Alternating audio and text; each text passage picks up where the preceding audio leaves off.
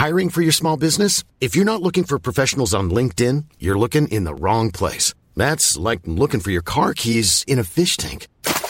LinkedIn helps you hire professionals you can't find anywhere else, even those who aren't actively searching for a new job but might be open to the perfect role. In a given month, over 70% of LinkedIn users don't even visit other leading job sites. So start looking in the right place. With LinkedIn, you can hire professionals like a professional. Post your free job on linkedin.com slash people today. I want to welcome everybody to the Unimpressed podcast. We're having Pete Dominick on the show today, and I'm unimpressed that we haven't met yet because he's been in comedy a long, long time, and we're excited to have him. Even though he's snowed in up there in New York, how are we doing today, Pete? I'm doing good, man. I love the snow. I love to be on the show with you, and I couldn't be happier to be talking to you and looking out the window at the snow. I got my bird feeder out there, and it's really interesting the hierarchy of nature. Like comedy. have you shoveled the driveway yet? No, that's what I'm supposed to be doing, but instead I'm talking to you. So uh, I'll get out there. I tweaked my back too. I'm 45 and now all of a sudden I have back issues. So that won't stop me though. I will not stop me. I've got a mix of cannabis and ibuprofen and I will be out there shoveling. So you're a cannabis guy? You like a little cannabis? Yeah, I grow my own. Nice. Yep. Nice. I'm a big gardener. That's my hobby. Mostly it's, you know, vegetables and, and herbs, etc. But I, yeah, I, I always try to keep a few plants. I always, I've just started doing it, but yeah, love it. You said you've grown out of the stand up piece a little bit. So what's going on with you these days? Well, you know, the, the comedy scene is something that is great when you're in your 20s. You're single, you're working your way up the ranks, you're doing every kind of gig and everything that you need to do to be better and to network and to be a part of that scene. I mean, that's how you have success. You can't really have success if you're not in that scene and coming up. And I mean, you can, there are exceptions, but it's much harder, obviously. It's a very insular world, you know, comedy, and it's a very mean and cruel world by definition. I mean, we would sit at the comedy clubs, all of them, for years. I would sit at a table with Jim Norton, Robin Williams, Chris Rock, Jerry Seinfeld. I mean, not all at once, all the time, but they would come in and they would sit, and at that table, everything was equal. And what that meant would be you can hit the other guy as hard as you want verbally. It does not matter how hard. And I mean, forget about like divisive, provocative topics like race or gender. Forget that. That was child's play. You'd go right after their family, their core. If they had a vein that popped on their forehead, if one of their eyes was a little lower, I mean, we would just bash each other night in and night out. And at some point, after years of doing that and really thoroughly enjoying it and holding my own, if I do say so myself, I just wanted it to be more of a career and I wanted to be more of a family man. And so I got into more kind of like steady work. And that's around the time I got hired by The Daily Show, which then turned into The Colbert Report, which turned into Sirius XM, which turned into CNN, which now is all cultivated in me broadcasting a podcast from my backyard shed. I mean, that's where we're at. It's your own universe today. And I don't know if you know a little history about us and Bang Productions. We got into comedy about four and a half, five years ago and shook up the system a little bit. So when you talk about the New York model, right, and how they want to put comedians through the system is very interesting to me when I built guys on social media and I took a guy from a trailer to just for laughs in two years. The whole industry came after us, tried to take us out. We had our own universe and survived. So with that being said, when you talk about the New York scene, why do they still live on the old model?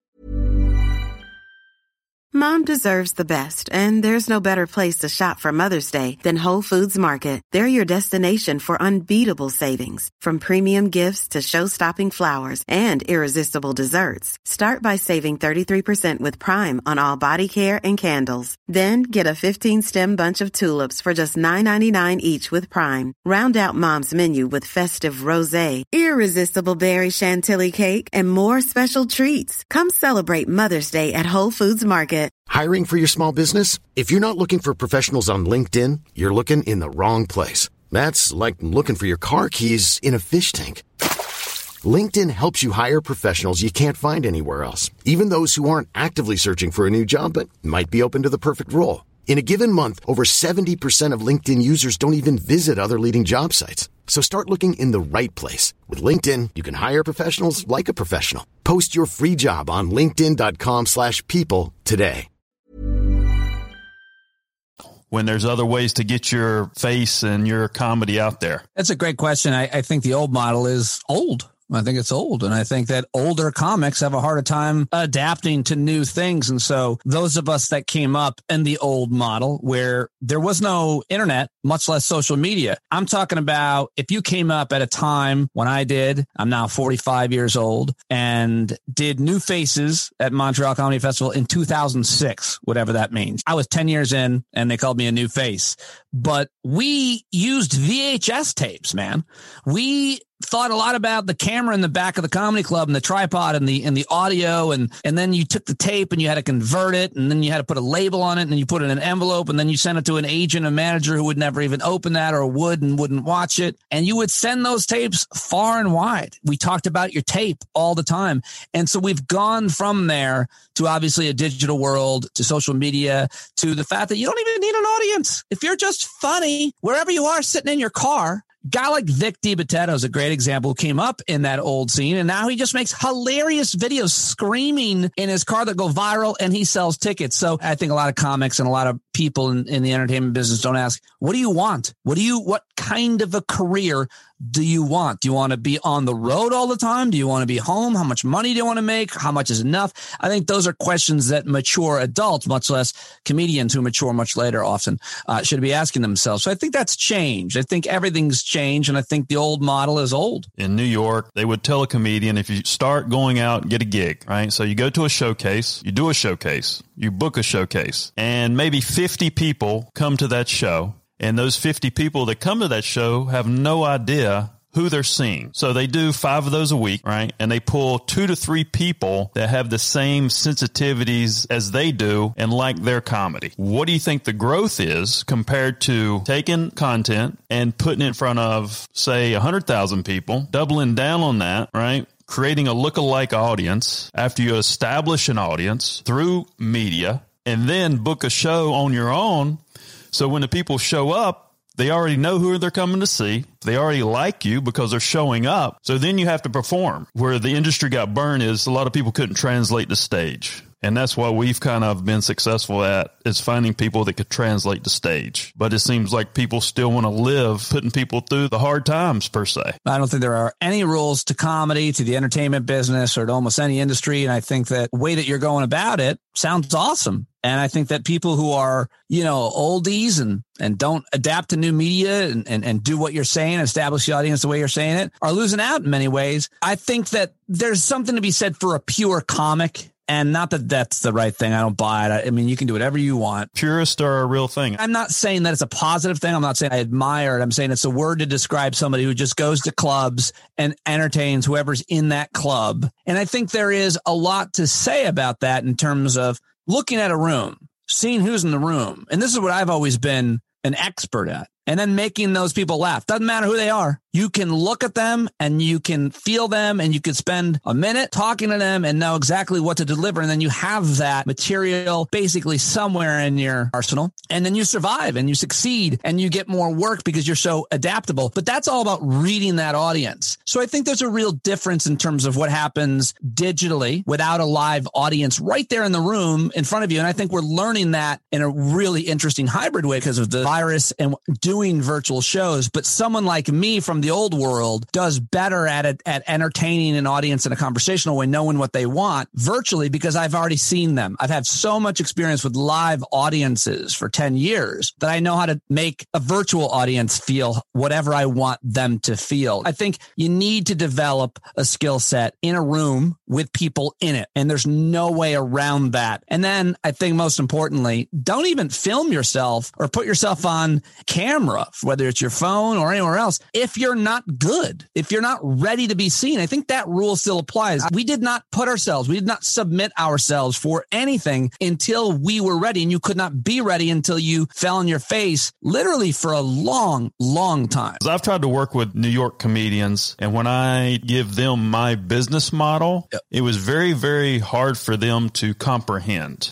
right. So, where's the mesh? Uh, somewhat of a equal medium direction action that could benefit both sides. You got to meet people where they're at. I think that's the whole key. If they don't want to meet you where you want to meet them, then you've got to take a different route. And I think it's hard for people who are set in their ways to be introduced to a new method, no matter how much promise it shows, because you're just resistant. I mean, it's like doing the dishes a different way. My wife coming in, we've been together 20 years and says, why do you do them that way? I'm like, I've been doing them this way forever. Like, I'm not, even though you're right, I'm not changing. This is the way I do the dishes. And I think that's certainly true of, of humans, much less comedians. But I mean, you know, people should listen though, too. It's a know it all business too, especially when you've got a few years under your belt. Do you know a guy named George Gallo? The name sounds pretty familiar. He's out in Long Island. Great comedian. One of the best comedians that I've seen live. I mean, this guy was very auto. He could take a sound, whatever he heard, he could repeat the sound on stage. You know, I guess him coming up through the clubs and so forth and us trying to put him in the social world, it just didn't click for him as, as much you know, to try to get him say, Hey, we got to build these numbers so you can sell tickets. You know, a club wants you to sell 100 tickets, 120 tickets for them to, you know, have you several nights and so forth. So we never could communicate on the same page. The problem lies somewhere in what your ambition is. Most artists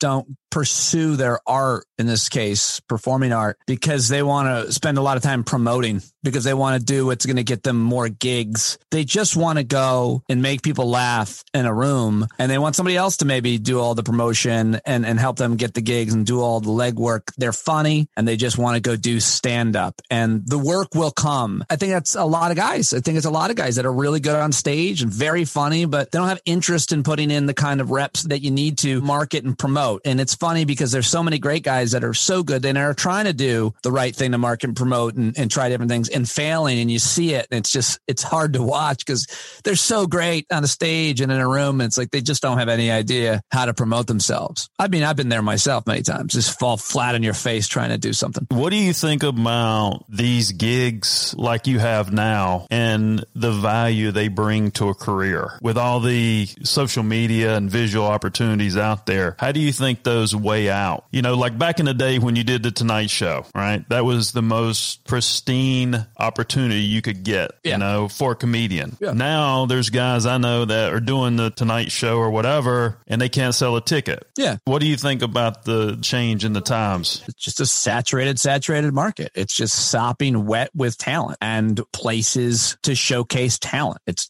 that's it. I don't find a lot of interest in even comparing them. It's just a saturated market. There used to only be a few places and a few ways to see people perform. And now there's literally billions and billions of, of outlets to be entertained by. And I think we need to talk about entertainment too, not just comedy, because what, are, you know, what do people want? I just think it's a good thing. I mean, I think it's good. It, it means there's more of a meritocracy that people who are very good, in this case, very funny can succeed just because all they need is their phone. You remember back in the 90s when all the record labels, there was like a thousand record labels. The industry got way diluted and then all those record labels came back, had to sell off and it went back to like three or four. Do you see that happening in the entertainment business? Labels are corporations, and I just I see everything becoming more and more fragmented. Any big network name your network. It will be beaten up and blown out of the water by some individual guy that just is killing, doing a great show day in and day out, week in and week out. I think mostly that's the, the direction we go. Labels are different. That's now archaic. Now it's streams, right? And then ticket sales. No, I think we just get more and more fragmented and people, you know, put in the reps. They get good. You want to manipulate an audience in a room. Now you have to know how to manipulate an algorithm. What's trending? Where should I put this? What platform? And that stuff I will, you know, I have a lot of sympathy for the struggle of navigating all that because I'm struggling navigating all that. TikTok, now Clubhouse. Come on, man. I'm still on Instagram. I mean, I don't know how any of this shit works very well. I'm not great at it, but you have to be. I'm not complaining about it. I'm not going to make excuses. You got to learn it. You got to learn the stuff if this is where you want to have a career. What is your biggest challenge? Time. I produce a daily podcast with generally two guests. I book it, I host it, I edit it, I post it it. I promote it. It's hard enough to do that with just audio. The editing process is something I insist on doing. I insist on owning it all myself and doing it all myself. And so it's a lot of work. And what gets lost is the promotion. And so I need, you know, help with editing and promotion. And I'll hire someone soon. I'm getting there. It's really growing and I'm really excited by it. It makes it hard, if anything, promotion and thinking about the longer, you know, vision of the, of my podcast and my media empire. No, my, you know, I'm doing mm-hmm. this from the shed. I just want to be able to support my family and be in my garden. How many episodes have you done so far? I'm on episode 294, but I started going daily in March of 20. So I did three days a week, started in November 19. Then I went daily. So it's hard to compare. People have been doing podcasts for five years, don't have 290 episodes because they do one a week, but I do it every day, not the compare, but that just gives you a perspective on, on it. So I put it out every day. That is a lot of work. We've done, I think, four this week. You get enough content out there and you send it to the right places and it's good content. I think you can be successful. It's just navigating that and understanding that. I worked with a company called Diply four years ago and met these guys who really have no concept of creative in the entertainment world or Hollywood. They really don't understand Hollywood. They're strictly numbers. Let's make this piece of content, this piece of content, this piece of content. Yeah. So long story short, I hired a guy that worked for this company. They were one of the fastest growing companies in Canada. And my idea was, all right, how do I take this guy who's a Silicon Valley guy and we take my experience in Hollywood and how do we mesh that? We're getting close to something really, really good, but that's what we're trying to do right now. Good luck. That's awesome. I think that for me, somebody talked about when I first started this, someone I trust, producer I used to work with at Sirius XM. He's like, don't overdo it. You know, quality matters more than quantity. And I used to agree with that. And now I kind of feel like the more that you put out of content and different types of content, listen, I mean, I interview academics and artists and journalists and scientists, all types of highbrow, you know, intellectual folks. But the people that my audience most loves and most talks about is when I interview my parents.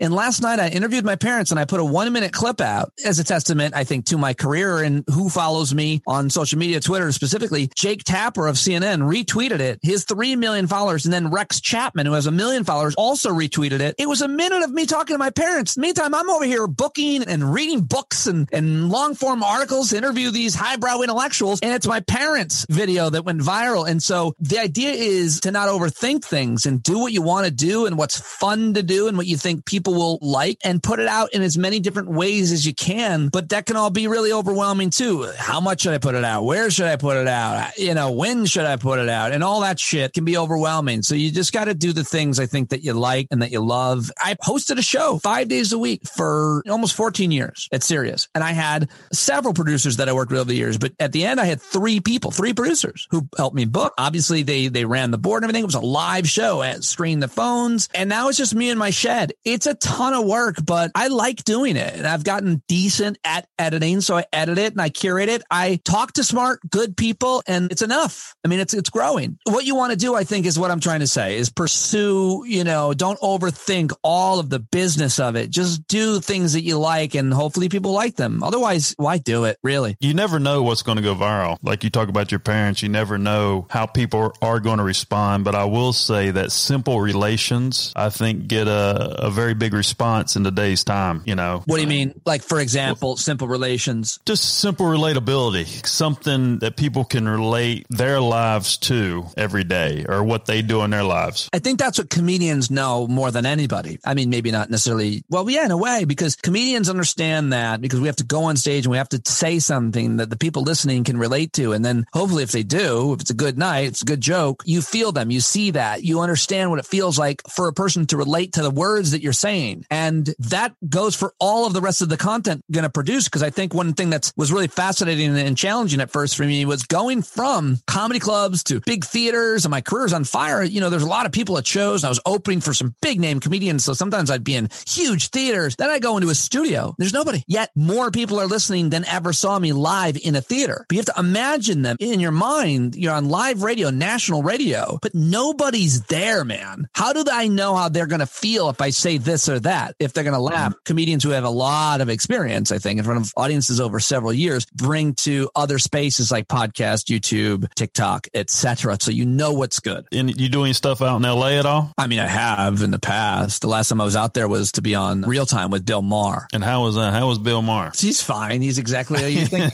exactly how you think he is. Kind of an asshole to everybody, but that's why you kind of like him. I mean, that's why everybody likes him across the political spectrum. Like, it's really interesting how much liberals and conservatives hate Bill Maher and how much a lot of liberals and conservatives like Bill Maher. And, you know, he's hard to pin down. And it's a great show. He's always put out a good product no matter where he's been, I think. And you said you had a show on Sirius for a while. How do you see that business model? Has that business model changed from when you first started? Oh, yeah. That's why I no longer work there because they forced me out because they didn't want to pay people. Like I made really good money there. I worked my way up at Sirius and negotiated five contracts and was making a shitload of money. And then they found a way to hire people who would host shows for little to nothing through all kinds of different financing mechanisms. But they was wasn't the kind of money I was making. So they're like, we love you, but we're not paying anybody that kind of money. I was going to say, unless they're Howard Stern, like there's a lot of very famous people, people are far more well known than I am that were working at Sirius with me that have now also been let go for the same reason, including Jenny McCarthy. And I mean, just so many well known people. It's not brands or anything. It's just a, a financing mechanism. I don't know. I think satellite radio will continue to do pretty well because of the live news networks and the all of the live sports. They have every single sport live, and it's still way easier to get it through SiriusXM than it would be anywhere else. I think as 5G ramps up, that starts to change and affects again a network that has as many brands, channels, relationships. I'd never understood why SiriusXM's music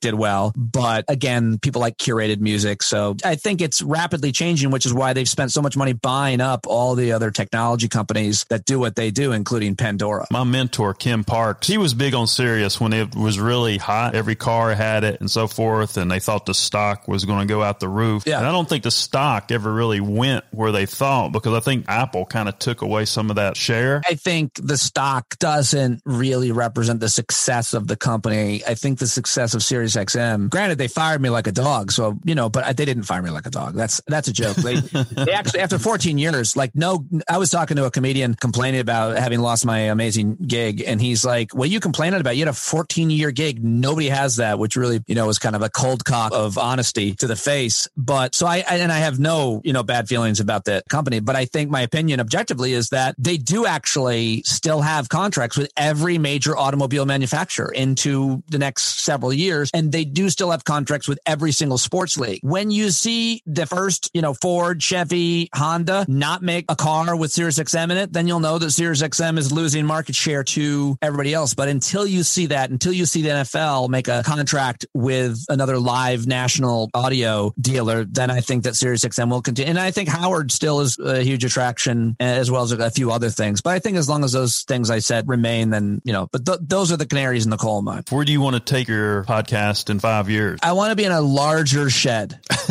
I'm not even joking. The idea of working for myself from home after corporate media in Midtown Manhattan for a third of my life, this is way better for my stress, for my quality of life, for my own sense of control and sanity. I'm in the shed for two hours. I'm out of the shed for two hours in the woods, you know, building in my garden. I don't ever want to go back to corporate media. And like I said, I don't think corporate media is the future. I do like collaborating and working with people. So I hope to find a way to connect sheds, if you will. But in five years, I hope to be living in a different place that I like more than where we live now and a different shed, preferably at the base of a mountain that I can ski down every morning. Nice, nice. So, talking about New York, right? Has the intensity heightened since this pandemic? That's a, a question I can't answer because I'm not like I'm out of the loop. I'm out of the scene. Even if you phrase it differently in terms of as the intensity heightened, I think the intensity is heightened online. Who has the best ideas to take their career digitally, virtually, you know, whether it be, a, I mean, you know, you've got a, a comedian like uh, Tim Dillon, who I don't know. This guy was killing it traditionally, doing stand up, but he was also doing very funny video sketches that helped him build a, social media, Instagram, I think, and probably YouTube. And now he's got a podcast and he's supporting it like I am through Patreon. And the numbers are like $90,000 a month. Yeah. I think that people like him are super smart and adaptive and have been able to find an audience online. And I think so that's where the intensity, that's where the competition, that's where the most importantly, the creativity line. What are you going to do when the comedy clubs are closed so that you don't have to go sell cars? The club, they're still closed now, right? In the city? Um, yeah, in the city, I think most of the clubs are still closed. I'm not positive where they're at right now. It, it, it changes so rapidly. Right now, our governor is trying not to lose his job. Do you think the city comes back strong after some of this dust settles? The comedy scene, I think, will. I think live performance is the question. I don't think you need to talk about comedy. I think you need to talk about comedy and music, you know, jazz clubs in New York, but mostly, you know, comedy and theater. So live performance, I don't think the internet or any social media or any phone in your pocket will ever beat live performance. I think people are scared to be sitting next to another person and an audience at a movie, much less at a live, you know, Broadway stage, comedy club or jazz club.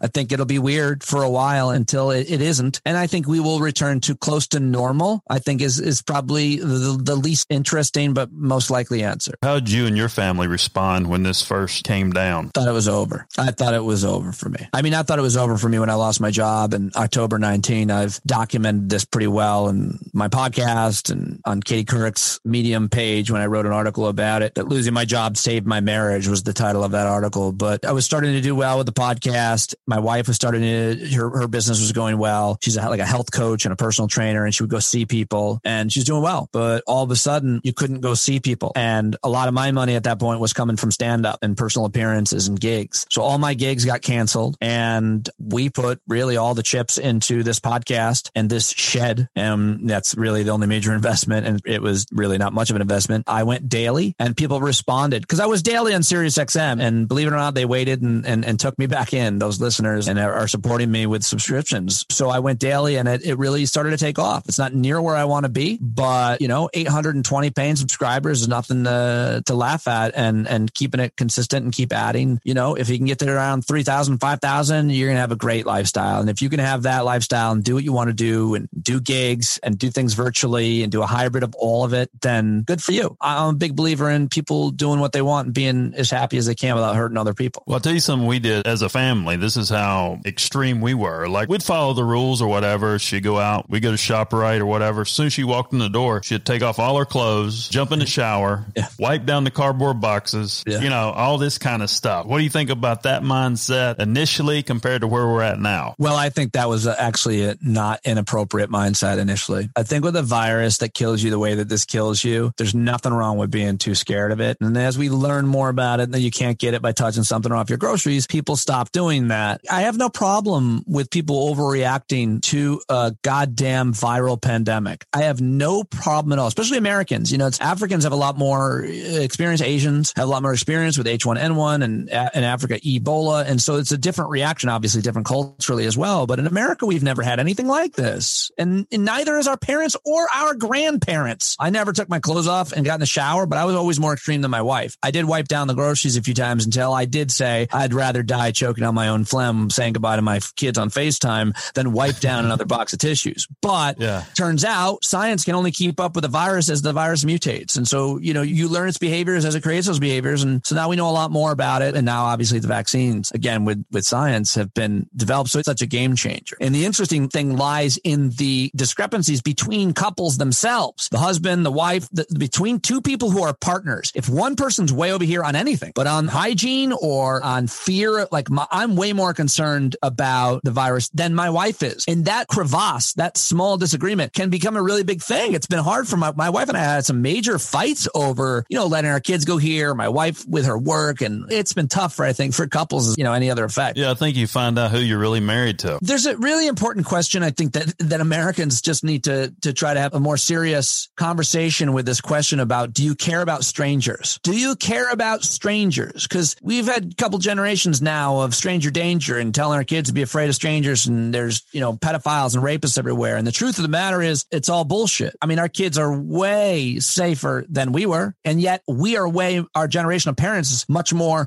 afraid than our parents were. Why is that? You know, I have a lot of thoughts about that and there's a lot of research on it. But yeah, it's created a lot of problems because like a lot of other things, it's a it's a question about how much do you care about other people that you don't know? And the mask thing, if you don't wear a mask in public, you don't care about other people as much as the person who wears a mask. And that's a weird thing. That's a weird litmus test, I feel. That's it. You used to be able to think you could just tell that. Like, I don't think that guy cares about anybody. That guy's an asshole. But but now it's like that. That's what it is. I, I think it's kind of a sad signal in a, in a way, but that's who we are. I mean, America's always kind of we've been pretty greedy and selfish. I think it's fair to say. The perpetuation of negativity, I think, in general in society is very, very heavy. But people don't realize there's another side to that. I don't understand why we keep going down the negative side so much over and over and over and over again. If there was more of a positive thought process, you know, we could perpetuate positivity. It's hard to be, I'm a very positive, optimistic person. I understand it sounds like you're talking more about society as a whole.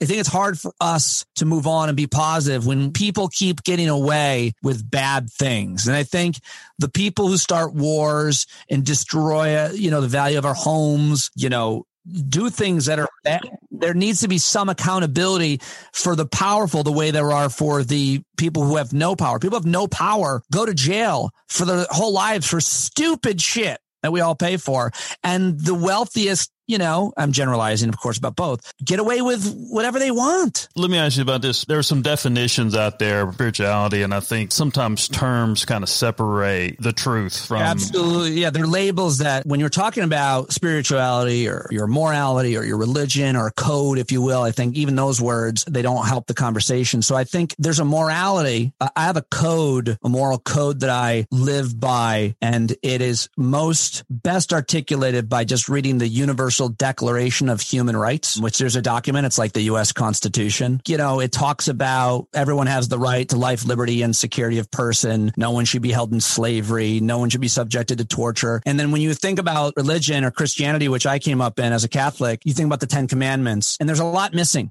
in the Ten Commandments. And so this is a far more thorough code, and I think covers a lot more than a more religious type of code. So morally, I'm driven by that, and I'm driven by doing my best to be a good person and that can be defined however we want, right? So I don't like organized religion because I find it so divisive and it's so male centered. And I have daughters and, you know, I want them to be leaders if they want and they can't be in the Catholic church, etc. I, I think I'm a radical in a lot of ways, spiritually, a lot of the things that I believe, but, but I really, I don't have any hangups with sex or sexuality at all. My, my thing with sex is as long as both parties or all parties are into it and it's adults, it's consensual, you can do whatever crazy things you want to do. But I just want my wife to take a shower with me. spiritually, I do, I meditate and I believe a lot. I think a lot about my health, but I'm not extreme in any, in any kind of way, but I, I do a lot of mindfulness and meditation. I'm very similar. I don't know if you've ever listened to anything like something Bruce Lee said, and I think it was in the 60s or 70s. He says, when you create a style. It wasn't in the 90s.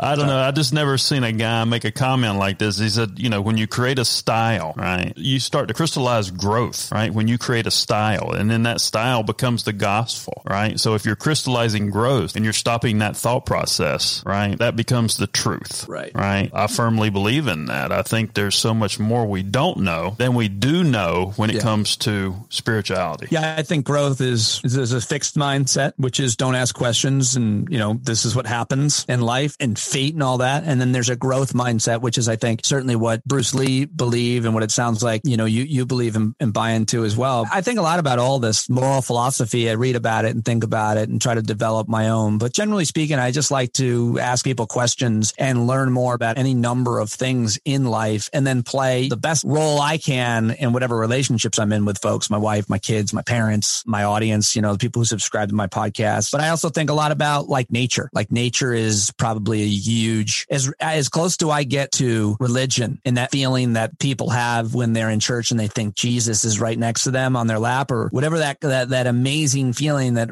very religious people get, I would say that I get the exact same thing. When I am with bugs, a sunset, a full moon, doesn't matter. I'm very much connected to nature. It's very important for me, which is another reason why working this way and not in a corporate atmosphere is better for me. Firmly believe that is one of my strongest held beliefs that it's kind of everything. And it's one of the most important things that any person can do is get out and get in touch with nature as much as they can and understand what's nature and what's not. So I think that's super important. I'm like literally a tree hugger. I have had sex with a lot of trees consensually, of course. You know, and you talk about being in nature and you talk about kids. And I always try to talk about anxiety in society because I don't think a lot of people are addressing anxiety with some of the younger people, some of the people I've worked with and so forth. Think about technology, right? You have eyes, you know, you can see, you can smell, you can hear, you can taste, and you start to think about a child, whatever age, if they're 15, whatever, when they get their first phone or 12, whatever, and they, they're dialed into this phone, right? And they're putting all yep. their senses right here. Yep. And it's a swipe left world. To me, the more and more time they don't utilize their senses in nature, wherever they, you know, may be, and it, the more and more of the time they spend right here creates more of a, a reactionary person because when they get out and deal with somebody, right, and they hear something that they haven't dealt with because they've been right here and this was their escape or whatever it is, the reaction is a lot more heightened than maybe mine and your reaction would be because we utilize our senses a little more differently when we were younger. Well, as long as we realize that we are no better than them, because if we had these devices when we were younger, we would have been the exact same way because they are modern miracles. These kids have no idea, this generation, what it means to be bored. There could be nothing better than being bored. That's where all creativity and so much comes from boredom in the car or anywhere else. And so, no, I mean, there's, there's a lot to that. There's a lot to unpack about the relationship between, you know, children and, and technology and what it's doing. And I also think though that the research is really all over the place on it uh, right now as well. I mean, I think there's some things that are pretty well founded, but other things we don't quite know about. But the bottom line is in the worst situation is these kids now can be bullied not only at school, but in their bedrooms. There's no sanctuary for these young kids. And that's a real issue. So, you know, and the fear of missing out is like my, my daughters are looking at Snapchat and everybody they know, man, is in Florida right now. Cause you can look at the, the app and you can see people standing. You can see your friends and their icons standing at Epcot Center. And they, and now they feel bad for themselves. Why didn't we go to Florida? I have to say, cause daddy hates Florida, sweetheart. But, um, no, that's, that's not true. I did my internship at Disney World, as a matter of fact. Oh, okay. Cool. 94. I worked at nice. Epcot Center. It was awesome. How do we manage this better? And how do we find a better balance? Are we talking about our, talking our about own the, relationships with technology? Well, well, you know, helping kids understand, you know, yes, this is a lot of information. You will learn a lot from this technology, right? How do we implement a better management system so these bigger problems don't develop later in life? It's very hard. And I will tell you, anybody that says that they know the answer to that doesn't because we just don't know. We don't know what effect it's, it's really having on them because as you just articulated well, there's a lot of both sides side. Some things are really good and a lot of things are very bad. But I think going back to kind of my spirituality, like anything else, balance is everything. Your a diet that's balanced, exercise, relationships, and a balanced relationship with your technology is probably the best thing you can hope for. It's very hard to establish that for ourselves. I got to turn off my phone. I got to turn off my watch. I got to, you know, turn off the world and go into the woods, much less for our kids who have no, you know, concept of it, much less a lot of the resources that that they may never have to make certain decisions on balance. I mean, it's it's hard. So I don't think there's a good answer to that, John. I just don't. Well, you're I mean, you're absolutely right. You know, uh, there just has to be some awareness. You know, I, I think when we came up, there was what dare. You know, uh, ah. they had the big drug thing. You know, maybe there's something like that just to create a little awareness or whatever. Those are some things I think about. And then the spirituality thing. As much of a as long as it's not as much of a failure as the Dare program. The Dare program has actually been a miserable failure and more more kids like do drugs as a result of yeah. Dare introducing them and telling them not to. Uh, I always, my daughters went through that, and I was like, "Oh, Officer Pete is coming to a Dare." I'm like, "Oh, I bet yeah, you." Maybe that Pete. maybe that wasn't a good example. no, but no, I think a better example might be another acronym, which is MAD, Mothers Against Drunk Driving. If we're talking about our generation, one really big cultural change was a lot fewer people died because of organizations and movements to get you know young people to not drink and drive because that was a, a much worse issue, believe it or not, than it is now. So, but I don't know. I mean, I think that's why people need to work together. People need to communicate and establish organizations, not loose organizations, you know, and communicate and share best practices now more than ever. Whether it's COVID, you know, your relationship with your phone or exercise, whatever, like people sharing ideas about how to navigate these things that we don't know that much about is super important, which is why I love talking to people like you. Well, I think we have to be human beings again. Well, you know, there's a lot of really interesting work being undone in conversations and books and, and studies being done on the future of the, the, the hybrid, you know, the, what do they call the human beings that are, that are part robot, meaning we're to have all these things inside of us. We're still humans, but then, you know, much less AI. And I, I mean, I don't like any of it. I'm kind of Ted Kaczynski at this point in my shed, minus the terrorism. Eh, he had a pretty good philosophy if he wasn't fucking killing people all the time. Just all this technology. I just, I don't love it. I'm a nature guy. I think we're, we're eating our planet alive. And so we need a better balance. But there's a lot of really important moral conversations being had by by bioethicists and economists, you know, about what the way forward is that is ethical. And I'm here for those arguments. I'm not smart enough to weigh in, but I'm happy to listen and decide where I stand. Getting a clubhouse notification right now. A clubhouse notification. What's that? Are you that? on this one yet? This app, Clubhouse? it's crazy. Are you on this app? Uh-uh. Clubhouse. You don't know about this yet? No, I don't know about Clubhouse. Oh, dude, you'll know tomorrow. It's I've I've never seen anything blow up as, as fast as this, and I accidentally connected it to my my watch, and it's notifying me all day that people want me to be in their clubhouse conversation. Clubhouse. Yeah, you have to be invited. I will send you an invite. They make it sound exclusive, but it's not at all. when I first got invited, I was like, oh, yes, of course. And then I went on and I saw like that every single person I grew up with, like farmers' daughters are on it. And I'm like, what? Who's not on this? I'm the last. Who does it? I guess it's just another company, another tech company, huh? I think you'd like it because of your business. It's a real networking, entrepreneurial type of thing. Yeah. People, you know, from all over, over the world like networking and talking about whatever they're into, whatever their business is. What is your go to with your podcast, like your first platform? My understanding is that goes to the, the main places that you get the podcast within the one click. You know, it's everywhere that you get that most people get their podcasts, Apple and Spotify and Stitcher and Google and whatever else there are. And it also goes up on, on YouTube. The audio goes up every day on youtube.com slash stand up with Pete, but I'm now starting to post a lot more video on there, but it's a lot. It's a lot of work, man, for one guy. I don't mind it. I'm not complaining, but you know, I got to keep up. Once the distribution is done, when you market, do you take those links and try to promote them other places? Yeah, yeah. I don't know how much it works, but yeah, I always post, you know, today's podcast up on Twitter and Facebook and, and Instagram. I mean, I do it every pretty much part of my workflow. That's the last thing I do is set it to, you know, I schedule tweets and do you do the sponsorships and everything yourself? Yeah, I do. I unfortunately do. I would like to probably hire someone for that as well, but I'm, I'm I have a hard time ethically taking money from companies unless I really believe in the company, and I'm very scrupulous, and so that's hard for me. My my wife doesn't like it because my wife wouldn't care if I sold bullets and oil as long as we were making money. I have one sponsor which I'm really proud of, which is GiveWell, and they're an amazing nonprofit which helps solve the worst kinds of health problems, most impoverished impoverished areas in the world. So they sponsor the podcast and I promote the hell out of this nonprofit that I believe in and I feel good about it.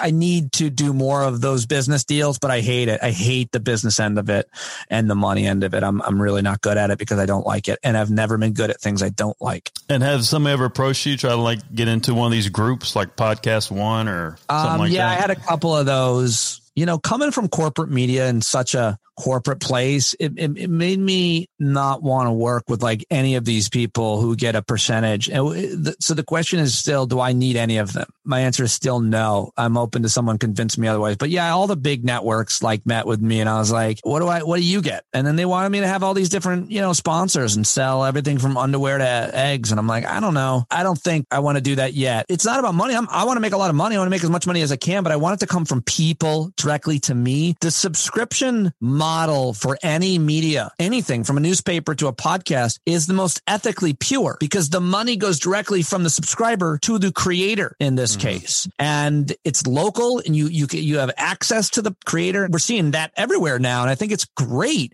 really great. And so some people want to add to that and, and add, and add corporate sponsors and stuff. And I'm not opposed to it because I haven't been so open, you know, in an offensive stance trying to market myself to get that. My wife would like me to put it that way, man. I hope she doesn't hear well, that. that's, hey, that's a good thing. I believe in that. There's a lot of deals you should say no to. To be fair, I've taken money from all kinds of horrible companies and corporate gigs over my career. And I would go and do a speaking gig for a, a company or industry that I didn't believe in, and then I would donate their money. Like if Exxon wanted to hire me to come in and talk about sustainability, I'd go and I'd fucking take their money and I would give it to the Children of Nature Network. Like, fine, You want me to speak? It's the easiest thing in the world for me to come to your fucking place and speak. And you're going to put me up in a five star hotel and fly me, you know, first class. Fine. I'll take the money and I'll give it to the, you know, so it's like, and it's all about what my kids, my daughters see me do. It Yeah, matters yeah. to me. It's, it matters a great deal to me what kind of person they think I am. Yeah, that's a big deal. If you're passionate about something, you build value in yourself and, and your message definitely is the most important thing. Yeah, I think that's why I have, you know, some of the support I have, or go, I think people that know me,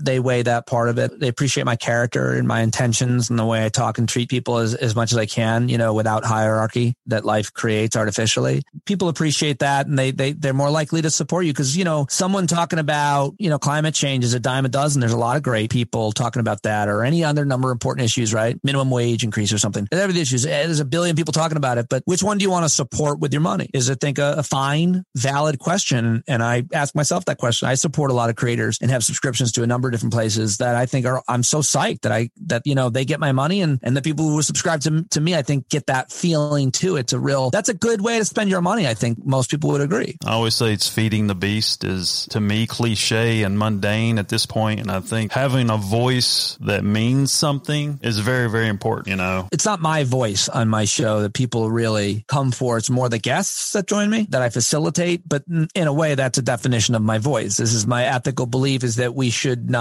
be spouting off about a virus if I'm a comedian or a plumber. I'll talk to a virologist. He's been studying it, an epidemiologist, a woman who's spent her life like fought Ebola in Africa. I think I'll be listening to her and not Joe Rogan or Pete Dominick. That's what I do. That's what I believe in. That's my, my kind of like, that's how we learn. We learn from people who know what they're talking about. And while there's been a deterioration of trust and expertise, that's not because of me. I still think that there's a lot of brilliant people in the world whose knowledge and resources can be tapped to make our lives better. So that's what I do with my podcast every day. You think Joe Rogan talks more than he should? Uh, yeah, I do. I do. I mean, I was on his show. I mean, I, I, I both of us were talking more than we should. like that would have been an inter- interesting conversation, I would think. people mistake entertainment too much for like I think there's an entertainment quality to my podcast, but I think it's a lot more of a public interest and educational because the people I'm talking to are academics, policy experts, uh, investigators. They know what they're talking about, and I'm I'm you know so it's more like reading a newspaper than it is watching a comedian or something. I mean, Joe does well has a lot of great guests on and has a lot of great conversations, uh, a lot of things to learn from, but he also has a lot of idiots on, and he says a lot of stupid things that are just dumb. But you know, so do I. If someone's a specialist, let them be a specialist, you know, let them talk. You may teach somebody something someday. to be fair, Joe is definitely always been having more of a conversation. So a conversation means both, you know, it's more like what you and I are doing. You know, both people are talking, having their, having their voice heard, having their thoughts heard in the conversation. I do more of an interview on my show. When you say interview, what is your first thought process? Asking good questions, keeping the conversation interesting enough that people will want to keep listening, but doing it about issues that matter, that affect your life, your family, your, your community, country, your planet. You know, I mean, asking the questions that people care about that matter to them on those issues, keeping it interesting, keep it constantly interesting, be interesting. Don't be boring. Newt Gingrich taught me that.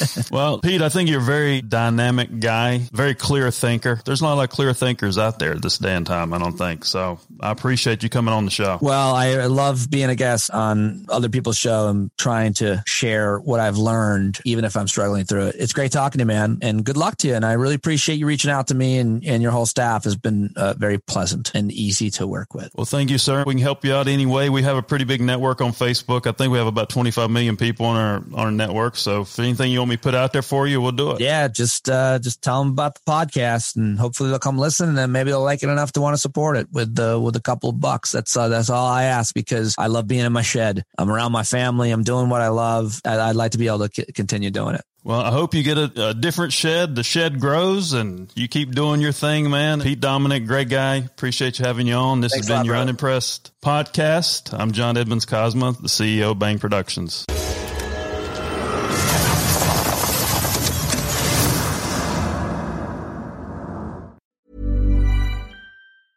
Mom deserves the best, and there's no better place to shop for Mother's Day than Whole Foods Market. They're your destination for unbeatable savings, from premium gifts to show-stopping flowers and irresistible desserts. Start by saving 33% with Prime on all body care and candles. Then get a 15-stem bunch of tulips for just $9.99 each with Prime. Round out Mom's menu with festive rosé, irresistible berry chantilly cake, and more special treats. Come celebrate Mother's Day at Whole Foods Market.